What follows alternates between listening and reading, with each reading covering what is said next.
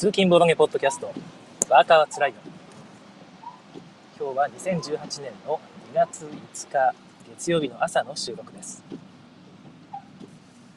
えー、皆さん土曜日、日曜日、もしくは週末ですね、えー、金曜日の夜から含めてボードゲームされたでしょうか。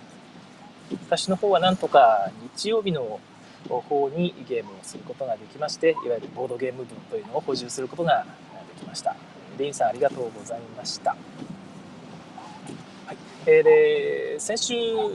会社帰りかな？に会社帰りじゃなかったかな、えーと、リンさんの家に向かう途中にえ清水さんの G キャストのポッドキャストですね、えーと、ユーロゲーム20を聞いていたんですけど第4回ですね。いきなり冒頭にワーカーツナイアのパロディが入っていて爆笑したんですけども。いやいいですよね。いうふうに他のポッドキャストにネタにされるとなんかねほっこりしますよね。あの途中であの昔はおしゃさにとかですねあのドゥドゥドゥとかっていうああいう効果音のパロディなんかも入っててですね本当に笑ってしまうんですけども。清水さんがねえっ、ー、となんか聞く視聴者視聴者数がどんどん減っていくというのを気にされていたんですけど多分大丈夫だと思うんですよね。あれって累計で表示されるのであのずっとやっぱり聞いてる人は最初のやつから順番に大体聞いていくんですけどもやっぱ一番のやつがやっぱあのだんだん累計で多くなっていくっていうのは自然な現象で自分もそんな感じなんですよね。だから別にそのどんどんどんどん視聴者数が減ってるわけじゃなくてむしろ増えてると思った方がいいかなと思います、はい、これから今最新の第4回も多分第1回目と同じぐらいの数にだんだんだんだん増えていくと思いますのでそんな感じで考えていけばいいかなと思います、はい、ただそのなんだかボードゲームメモクイズとかですねああいうのが原因じゃないかって話されてたんですけど僕はあれ全然面白いと思うんですよね。でそれよりむしろ何て言うのかな。うちわネタ系。だからうちのポッドキャストのあのパロディですとか入れてくるの僕は大好きですし笑ってしまうんだけどああいうのがむしろその知らない人にとってはね何を何が面白いのか分かんないから疎外感というかいわゆる not for me 感。あ自分向けじゃないんだこれ。自分は聞いても分かんねえんだなって思ってしまうのかなと。ただボードゲームメモクイズもひょっとするとちょっと難易度が高すぎて聞いてる人があこれはどうも分かんねえなって。自分聞いても楽しめるもんじゃないんだなって思ってしまう原因になっている可能性は確かにあるのかな。どうなんでしょうね。僕はあれ好きですけどね。何せよユーロゲームフラッシュなりボードゲームメモクイズなり僕はすごく面白いのでこれからも是非ああいうノリでやっていっていただきたいなと思います。はい、ということで今日の方ですねボードゲームニュースは特に他にはなくてていうかニルンベルクの情報あんまり入ってこないですよね。どうなんだろうな。はい。ということで、えー、今日のテーマに入りたいと思います。ちょうど昨日ぐらいだったかな。えっ、ー、と、どなたかがボードゲームの本質がコミュニケーションであるというふうなツイートをされたんでしょうか。僕知らないんですよ。えー、元ツイート見てないんですが、それに対して、あの、きなこさんですね。えー、可愛い方なんですけども、きなこさんがボードゲームの本質なコミュニケーションだけじゃないよとこのゲームの本質っていうのは面白いけどそれでいいんだっていうようなことをツイートされててですねまあそのコミュニケーションであると言い切ってしまわれるとそれは違和感あるよっていうようなことだと思うんですけどもそういうツイートされててそれはまあなんつうかそういう意見だということで別に、えそれはそれでよくてですね自分もなんかねそのボードゲームの本質ってそういえばなんだろうなって思うことがこれまでもたくさんあったのでまあ、良い機会だなということで、その話をしてみようかなと思います。あら、今日はなんと、たくさん聞いていただいてますね。10常に10名ということで、やばいな。そんなに深い話をするつもりではないんですけども、すいません。ちょっと期待外れだったらすいませんね。はいえー、ボードゲームの本質と言われて、じゃあ、えー、ボードゲームって何っていう時ですけど、もちろんこれにはですね、カードゲームも含むと、えー、ボードゲームって言われてるものですよね。えだから一般的に言うアナログゲームといった方がいいんでしょうかね。デジタルゲームに対応する言葉としてアナログゲームって言われることが多いですよね、まあ、非電源ゲームとアンプラグドゲームと言われることもあります。えこれらにですね共通するというかみんなが重要視しているものの一つ要素ですね。とりあえずとりあえず列挙してみるということで挙げると一つ大きいのが、え道具ですね。コンポーネントのかい、え有無ですね。これがあるということ。で手触りが良いとかですね、えそういうものから生まれる制限ですとか、え快感ですとかね、えそういうものが楽しいよっていうのが一つアナログゲームの良さとしてあるのかなと思います。でもう一個大きいのがやっぱりさっきもあったコミュニケーションですよね。え人と顔を向かい合わせていることによって生まれるいろんな何かですよね。はい、でこういうのがあるのかなと思うんですけども、えまあ、この今挙げた道具の有無とですねコミュニケーションという部分、まあ、それ以外だと何て言うのかな。ボードゲーム特有かと言われると戦略系のゲームっていうのはデジタルゲームにもありますし、まあ、いろんな思考型のゲームですとかね。でアクションゲームなんかも完全にデジタルゲームの得意分野ですよね。で、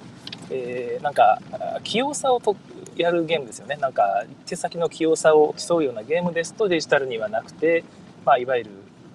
アナログゲーム得意分野と言われるところだと思うんですが、まあ、こちらはある意味道具だということですよね。道具の介在によって生まれている面白さだということで大きく挙げるとやっぱり道具とコミュニケーションなのかなという気がするんですよね。でただじゃあどこまで道具っていうのが重要なのかっていうのを考える時にですねちょっと極端に考えてみるという手法をとってみます。昔中学生ぐらいの頃かな。理科室に本があったんですよ。でその考え方です。物事を深く考える時にこういうふうに考えるといいんだよっていういろんないろんな手法が紹介されててですね、まあ、その中に極端に考えるという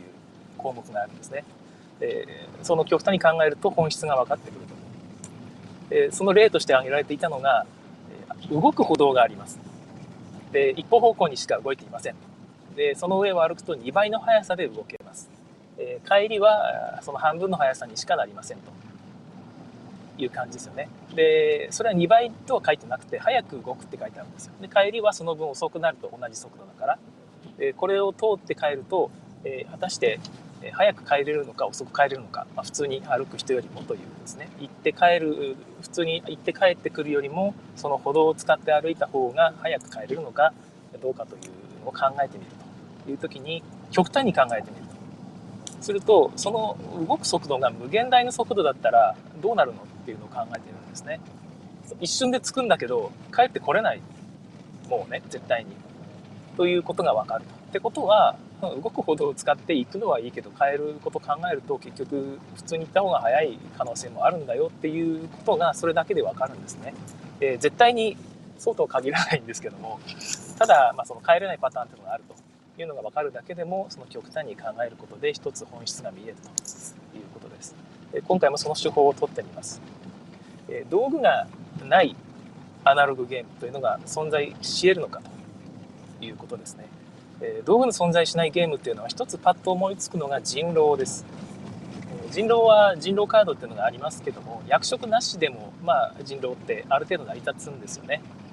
でじゃあ誰が人狼かを決めるのはどうするのかというと、まあ、ゲームマスターがいて全員目つぶってる時に1人だけ決めてねポンポンと肩叩けばそれでその人が人狼っていうふうに決めることもできると。ある意味その道具っていうのがなしにできるんですね。ゲームマスターが道具の代わりしてんじゃないかっていうのも含めていろいろ議論の余地はあると思うんですが少なくとも裸の人間だけでできると。道具というのが存在しなくてもゲームが遊べるというのは言えると思います。でじゃあこれはアナログゲームじゃないのかというと僕はアナログゲームだと思うんですよね。で考えると道具がないとアナログゲームではないとは、えー、言い切れないと。道具がなくてもボードゲームはアナログゲームはアナログゲームだということが言えると思うんですよね、えー、例えばもう一個ぐらい例を挙げてみますよね、えー、目隠し語というのがあります。囲碁の漫画の「光の碁」という語に登場するワンシーンがあってですね主人公のライバルがですね、その意地悪なやつらに、こう騙されてというかはめられて目隠しをしながら碁を打つというそういうシーンに追い込まれる時があるんですが目隠し碁というのはまあその時は本当にね碁盤を前にして相手はその目隠しをせずに打つと。で、こっちの方は東野の方ですね。えー、ライバルの東野は目隠しをして打つという状態なんですが、互いに目隠し碁っていうのもできますよね。これができるなら。どこに打ったというのを記憶だけでやっていくという碁なわけなので、えー、目隠し、完全に目隠してやれば道具はいらないということです。ある種、ドラゴンボールの、えー、フリナメック星に向かっているクリリンとね、ご飯が2人でね、頭の中で戦っていて、ふぅ、おめえやっぱり強えなって言ってるあれですよね。あれの状態だと思うんですけども、道具がなくてもゲームが遊べる。じゃあこれはアナログゲームをやったとは言えないのかというところですね。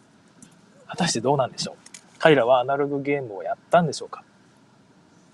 えー、わかんないですね。どうなんでしょうね。目隠ししながら5を打つ。2の3とかね、言うと。はいはい。つって、じゃあ5の2、5の2に打つとみたいな。そんな感じをお互いに繰り返していくのはアナログゲームなんでしょうか？僕は、まあアナログゲームって言っていいんじゃないかなと思うんですが、ひょっとしてね、ここに、いや、それはアナログゲームじゃないっていう人がいるかもしれないですよね。だその人はじゃあなんでこれをアナログゲームと思わなかったのかというところを少し考えてみてもいいかもしれません。おそらくやっぱり道具がないということに引っかかりを持つのではないかと思うんですよね。でもあんまりいないかな。これがアナログゲームじゃないという人は。そして喋っていたことで私は道を間違えてしまいました。はい、ちょっとね、えー、戻らないといけないです。はい、もっと回ります。雪なので道がわかんなくなるんですよね。はい、ちょっと曲がって元の道に戻っていきます。はい、失礼しました。はい、で、道具の有無というのは、まあ、そんな感じで、なくても実はアナログゲームと言えるシーンっていうのはあるんじゃないかということですね。まあ、これが一つ分かったということです。で、もう一個の方ですね、コミュニケーションはどうなんだろう。人と顔を向かい合わせていることの重要性というのはどこまで大事なんだろうかというところです。ちょっとここでえワンブレイク入れまして、コメントのご紹介をいたします。信之助さん、おはようございます。えー、聞こえてよかったということで、あ、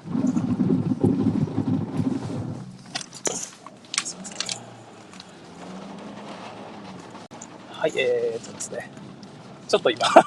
えー、車とぶつかりそうになったわけじゃないんですけど、急ブレーキを踏みました。ちょっとすみません、元の道に戻るまで、えー、と休憩です。なんとなくぼーっとして。コメントをいっぱいいただいてるんですが、ありがとうございます。え、信号の前に行くまで、少しお待ちください。コメントを2つほど今いただいていますね。はい、ひろしあんさん、おはようございます。今日は完全に遅刻ですね。ラグは7分以上、なんとなんと。すいません、ありがとうございます。えー、だいぶね、雪だと少しあれなんですかね。なんか電波状態が悪くなったりするんですかね。はい、なおさん、おはようございます。えー、粉雪舞う富良野です。かっこいいですね。かっこいいというか、美しそうな風景ですけど、住んでる人にとってはね、日常の見慣れた感じになると思うんで、動画を。マイナス5度は暖かいと感じます。面白い。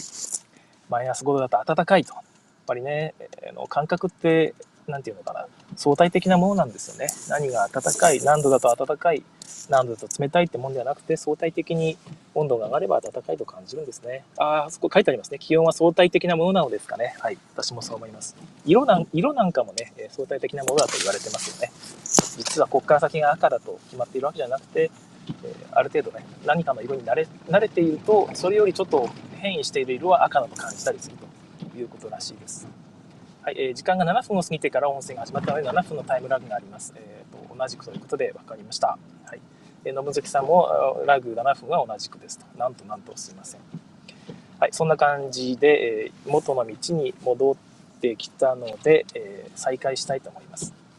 はい、人と顔を向かい合わせていることがどこまで重要なのかということなんですけども、やっぱり人と顔を合わせていることで生まれる楽しさってありますよね。僕もやっぱり、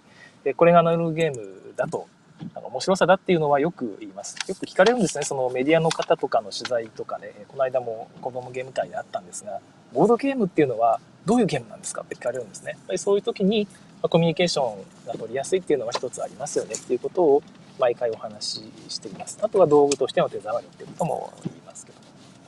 まそんな感じで、えー、コミュニケーション大事なんですけども、これもちょっと極端に考えてみてですね、えー、ネットでボードゲームをすることがありますよね。あれってどうなのっていうところです。あれはボードゲームと言えるんでしょうか？えー、プエルトリコをオンラインで遊んだらそれはボードゲーム遊んだって言えるんでしょうか？でそこでボードゲームを遊んだと言える人はじゃあ何がボードゲームだと言っているのかっていうことなんですよね。例えばそうですよねうんプエルトリコだといや元がボードゲームなんだからボードゲームでしょってなると思うんですがボードゲーム元がボードゲームじゃないけどボードゲームっぽいような新作のゲームがオンラインでのみ発売された時に果たしてそれをねボードゲームと言っていいのかどうか。ハースストーンとか一つ面白い例じゃないかなと思うんですがああいうものですね。カードゲームトレーディングカードゲームがデジタル化したものはあれはアナログゲームなんでしょうか？デジタルゲームなんでしょうか？デジタル的な効果ねランダム要素含め特殊効果エフェクト計算いろいろあると思うんですがそういうものが、えアナログゲームでは表現できないものを表現しているのであれはデジタルゲームだっていう人もいると思いますけども結局対面してないからっていう人もいると思いますよね。で道具じゃなくてデジタルだからとかいろいろあると思うんですがそういうのを突き詰めていくとプエルトリコをオンラインで遊んだものはデジタルゲームであると。アナログゲームではないという結論に達してしまうと僕は思うんですよ。そういうふうな考え方でいくとね。でもプエルトリコをオンラインで遊んだ時になんかボードゲームを遊んだって感覚がするのはなぜなのか。僕はするんですよね。でただただですねあの対人であるというのが失われている感覚はします。その人の雰囲気を感じられないんですね。画面の向こうに人がいるっていうのが、えー、たまに忘れてしまう時があってですね、えー、それは実は対面で遊んでいる時もたまに訪れる瞬間があるんですけどもその前にね人がいるということを忘れて自分の手元だけに集中してしまうっていう瞬間がおそらく誰でもあるんじゃないかなとは思うんですけどもその時にね、目の前に人がいるかどうかなっていうのはどうでもよくなる瞬間っていうのがあるんですね。えー、まあ、それは兆候問題に発展したりとか、えー、いろいろねマナーの問題に発展したりってすることがあるんですが、まあ、集中するとそういう時はあるとだからアナログゲームで実際に対面している時ですら対面であることがどうでもよくなる瞬間もしくはそういうゲームっていうのがありえるんじゃないかと思いますもう少しちょっとね特殊な例を考えて、まあ、そういうゲームをデジタルゲームをね、オンラインでボイスチャットを使って遊んだら、えそれはすごくアナログゲームに近くなるんですよね。リアルタイムで会話ができますし、相手のね、笑い声とか息遣い、あうんの呼吸っていうのが、まあ、実現されると。はい、じゃあ、ボイスチャットを使うと近づくんであれば、ビデオチャットを使ったらですね、もっともっと発展してですね、えー、ソードアートオンラインっていうアニメがあって、頭にね、ヘッドギアつけて脳を完全に支配してですね、完全に仮想現実の中にフルダイブするというアニメがあるわけなんですけどもそのそういうシステムが現実化したらですねじゃあデジタル上でやるゲームっていうのは、え、全部ボボードゲームも全部デジタル上でできるようになると手触りすらも再現できるようになるということになった時にじゃあデジタルゲームとボードゲームの違いって何？ということにねだんだんなっていくと思うんですよね。もう一個ちょっと特殊な例というか考えてみたいんですが、ビラパレッティっていうね、ちょっとバランスゲームありますよね。あれのデジタル版がもし出たら、今は多分ないと思うんですが、果たしてそれはデジタルゲームなんでしょうか？アナログゲームなんでしょうか？どうなんでしょう？で、ビラパレッティ、それがね、ちょっと、いや、グレーゾーンだね、どっちなんだろうって思うんであればですね、それがなぜそう思ったのかっていうところです。でもっと突き詰めていくとじゃあその物理演算のシステムですよね、えー、重力ですとか、まあ、ぶつかった時の衝突ですとかっていうそういうのを、え自動的に計算してくれる物理演算システムを搭載したバランスゲームというのがですねビラパレットに限らずアナログゲームであります。すでにいろんなものがスマホでよくありますよね。なんかバランス崩すようなものを入れる。あれはじゃあアナログゲームなの？というところですね。ででも多分それはいやデジタルゲームでしょと。即答される気がするんですがじゃあなぜさっきビラパレッティの例でですねいやそれ微妙だねと思ったのかというふうにどんどんどんどんねちょっと、え、深くなっていくわけなんですよね。そうするとじゃあボードゲームとデジタルゲーム、まあ、アナログゲームとデジタルゲームの違いって一体どこなのというところになっていくわけなんですよ。はい、は究極的には違いがないという結論思っているんですけども、えー、もう一つ考えてみましょうかね、はい。アナログゲーム、デジタルゲームといったときに、アナログという言葉とデジタルという言葉の意味ですね。デジタルっていうのは、このビデオゲームであると。コンピューターを使ったっていうイメージでいることいる方もいると思うんですがもともとの意味はデジタルというのは離散値であると飛び飛びの値である12345とかねそういう値であると。整数は離散値なんですよね、え1と2の間を表現できない。整数では、え飛び飛びの値であると。いうことです。でアナログっていうのはその間も含めてですね、えどこでもどのポイントでも表現できる物差しを使って物差しのメモリだけで表現されているのは離散値ですがその間も含めてここですよと長さで表現するのがアナログです、はいえ、そのアナログ的なものをうまく表現したのがさっきのビラパレッティなんかはまさにアナログなゲームだと思いますがドミニオンみたいなゲームですね。あれは全て確率も含めてですね、まあ大体離散値で表現できると。1、2、3とかね、勝利点を、え離散値で、え計算してですね、まあ、確率はある程度、あの、いうな値になるんですが、何分の何とかね、え離散値だけで表現することもできるわけで、結局デジタルな値、離散的な値を扱っているという意味では、実はデジタルなゲームであると言えるアナログゲームはたくさんあると思います。特にカードゲームなんかでね、数字を扱ったゲームはまさにそうだと思うんですけども、で、そう考えると、アナログ的な感覚ですね、デジタルでは表現できない、アナログ的な感覚っていうのを得られるゲームというのも一つ、アナログなゲームと言えるのかもしれません。でだんだん見えてきた方とかね私がどういう結論に達したいのか分かってきた方もいらっしゃるのかもしれませんけども結局特定の側面だけですね。道具であるとかコミュニケーションであるとかじゃさっき言ったデジタル離散値である連続値であるというふうなだけを見てですねこれはアナログであるデジタルであるってことをですね、え、判断していってもどこかで矛盾が生じてくるんですね。じゃあこれはどうなのと。じゃあこっちはどうなのというふうなものになってくる気がするんですよ。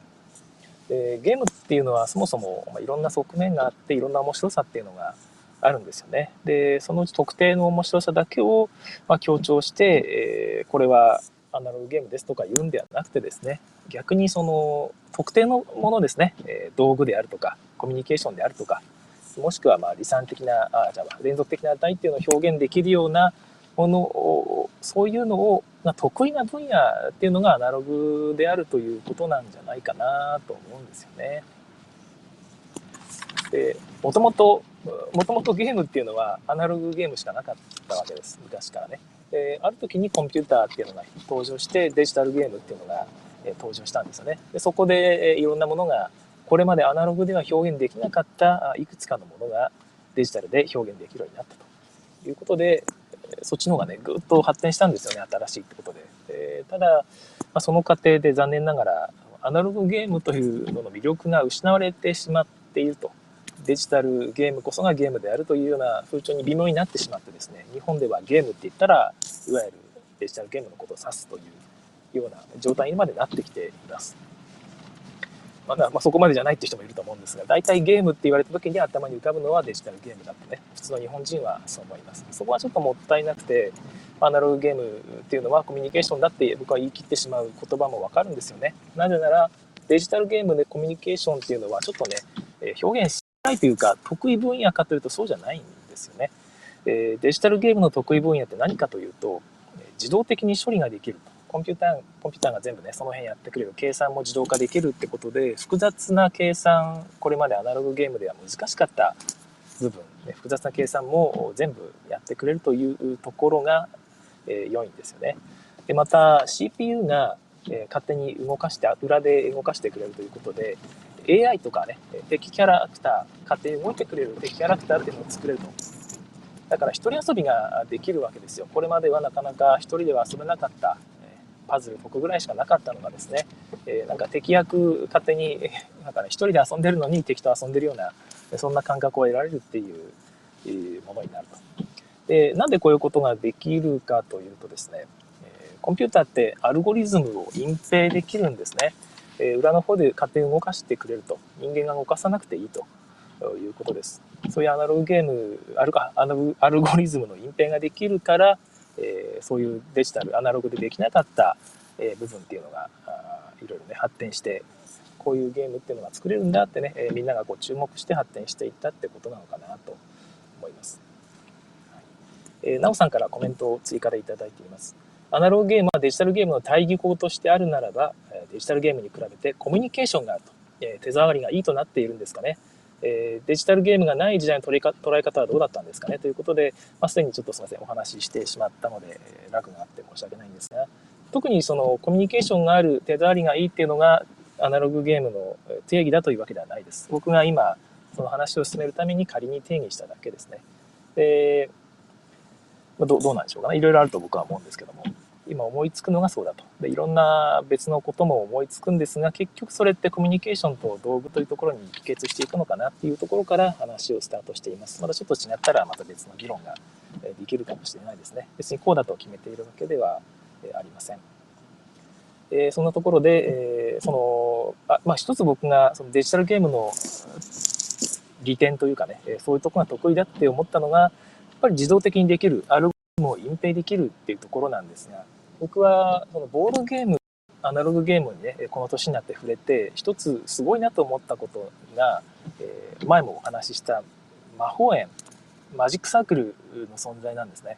えー、みんながそのルールを守ることによって生まれる何て言うかなそこにしか存在しないみんなが守っている世界、えー、みんながね誰か一人がその壊そうとすることで簡単に壊れてしまうんだけどえみんながね守ることで、えある意味簡単にそこにね、え生まれる不思議な魅力的な空間マジックサークルこのマジックサークルがアナログゲームの本質なのじゃないかなとちょっと、まあ、本質と言ってしまうとあれかあの本質の一つなのではないかなっていう気がするんですね。でマジックサークルはルールを全員が、えー、実行しなければいけない。だけどデジタルゲームは強制的に実行されます。あの自分が実行しなくても敵から動くし、できないことは絶対にできないんですね、デジタルゲームっていうのは。で、アナログゲームはそこがもともとデジタルゲームより前からあったわけなんですけども、えー、そこがむしろ不便な部分であり、えー、面白い部分でありですね、魅力な部分なんじゃないかなと、今デジタルゲームがこうね、ある程度広がった場面で振り返ると、まさにそここそが何て言うか、アナログゲームの面白いところなんじゃないかなという気がします。で、マジックサークルを生み出しているのはコミュニケーションだけではないと僕は思うんですね。道具の存在であったりとか、それによって生まれる不思議な、ね、その魅力的な空間だと思います。でまあ、一つあるのがやっぱりでもコミュニケーション大きくてそれによって何て言うかなゲームを遊んだ後に全員がルールを守ったことで楽しかったねというその信頼関係が必ず生まれる気が僕はするんですよ。ゲームを一回遊ぶとね。みんなちゃんとルールを守ったねと。みんな楽しむためにルールを守ったなと。これは、あの、善意以外のものではありえないと僕は思うんですよね。必ずこれは善意であると。まあ善意じゃないかもしれないですけども、自分勝手にね、えー、俺だけが楽しめればいいと思って遊んだ結果、他の人も楽しんだっていう結果なのかもしれないんですけど、まあ、それはなんか善意として受け取れると僕は思っていて、それは信頼関係が、えなせなせる技というか信頼関係が生まれる理由きっかけになりがちというかなるかなと思ってるわけです。マジックサークルの存在アナログゲームにあるこのマジックサークルによって信頼関係が、ま、生まれるというのがアナログゲームの面白さの一つなんじゃないかなという気がします。デジタルゲームでマジックサークルがサークルがね、絶対生まれないかっていうとそういうことはないと思うんですが、前日の理由によってですね、アルゴリズムが隠蔽され、自動的に実行されることでですね、えー、自分たちが努力しなくてもそこが、ま、実行されるっていうところが、まあ、デジタルゲームのある種魅力であり、利点なので、どうしても、まあ、そういうじゃない部分に偏りがちなんですよね。まあ、得意だからということなんですが。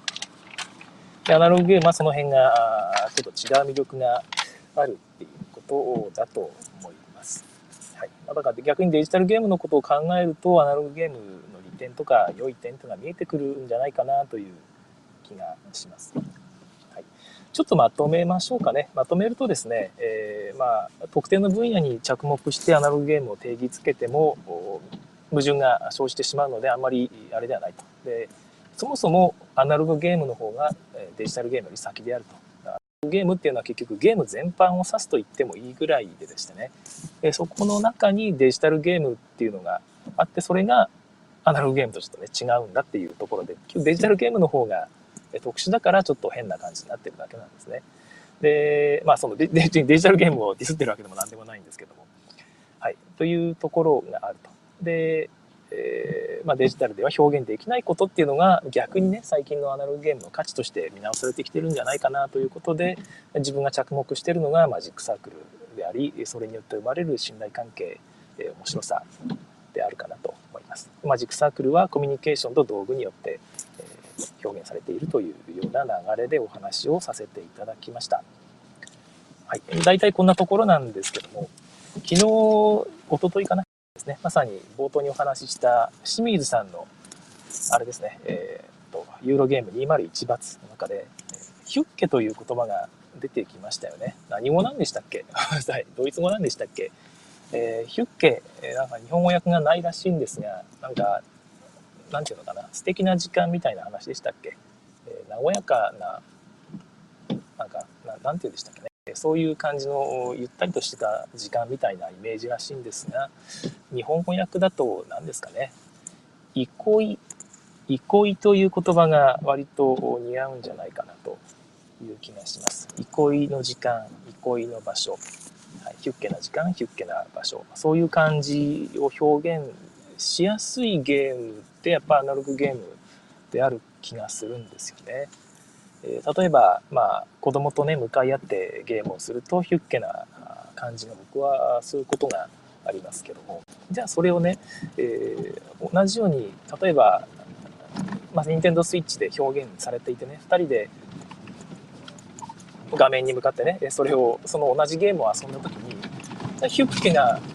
ヒュッケが再現されるかっていうとそうじゃない気がするんですよね。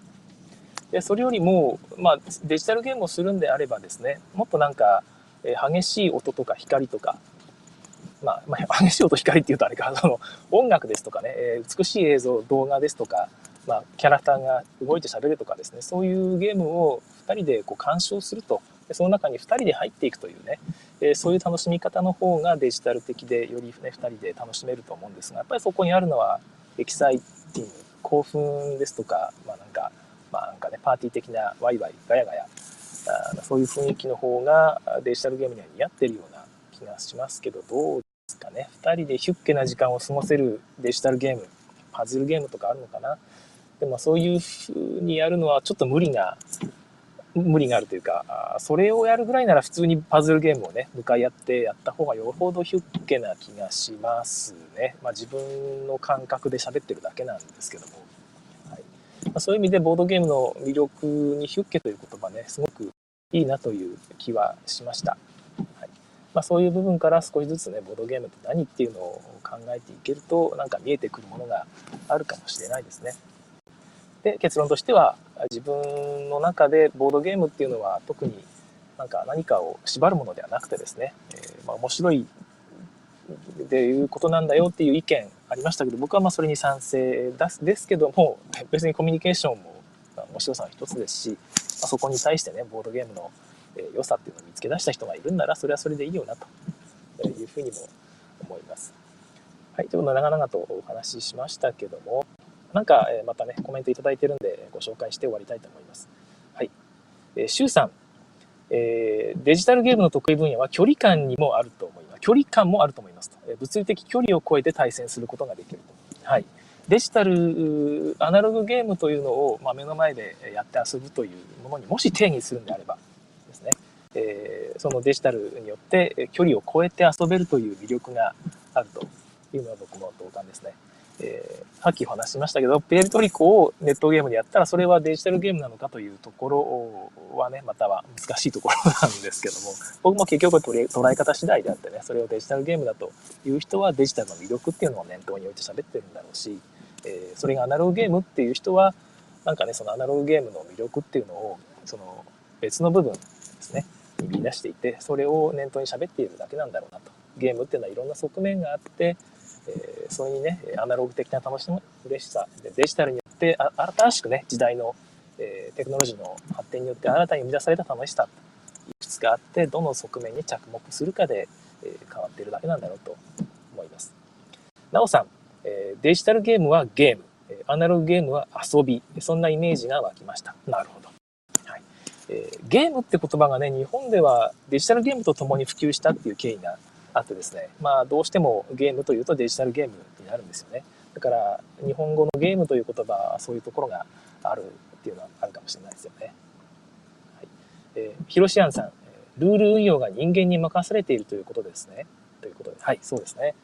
あの、さっき言ったマジックサークルというのはまさにそこで、それが面白さの源泉であり、デジタルゲームはそこを、むしろね、そこを無視したというかですね、そこが無視できるようになったというのが進歩であり対価であるというふうな気がします。はい、7分遅れということで、多分いろんな方がね、この後、え、聞きながら7分遅れのコメントをいただく可能性があると思うんですが、一旦ここでね、時間も長く経ってしまったので終わりたいと思います。はい、皆さんの希望する結論とかね、お話聞けたかどうか、ちょっと自信がないんですけども、何かね、皆さんなりに、今自分がこれなんか定義づけたとかですね、えー、他の意見は認めないとかいうことは全然ありませんので、えー、またいろんな自分なりの意見っていうのを出していただければなと思います。できればね、仲良くね、あの、この人は間違ってるとかそういう話をしちゃうとどうしようもないので、えー、みんなでいろんな意見っていうのを出していって、ボードゲームの新しい魅力というのが発見できればいいなと思います。これはこうだって決めつけちゃうとね、あまり遊びとかゲームの幅の広がりっていうのはありませんから、えーね、また、なるべく広い定義の方が自分は好きかな、はい、という気がします。えー、今日は聞いていただきましてありがとうございました。今日の雪はですね、だいぶまた降っていてですね、えー、ギリギリ遅刻するかしないかというような場所に今おります。なんとか間に合うといいな。今週もなんとか乗り切ってまいりましょう。1週間なんてあっという間ですよ。えサクッと仕事を終わらせて今日も帰りましょう。仕事帰りに聞いてくださっている方、皆さん今日もお疲れ様でした。雪が深くなる前に帰りましょうね。それでは次回更新をお楽しみに。さようなら。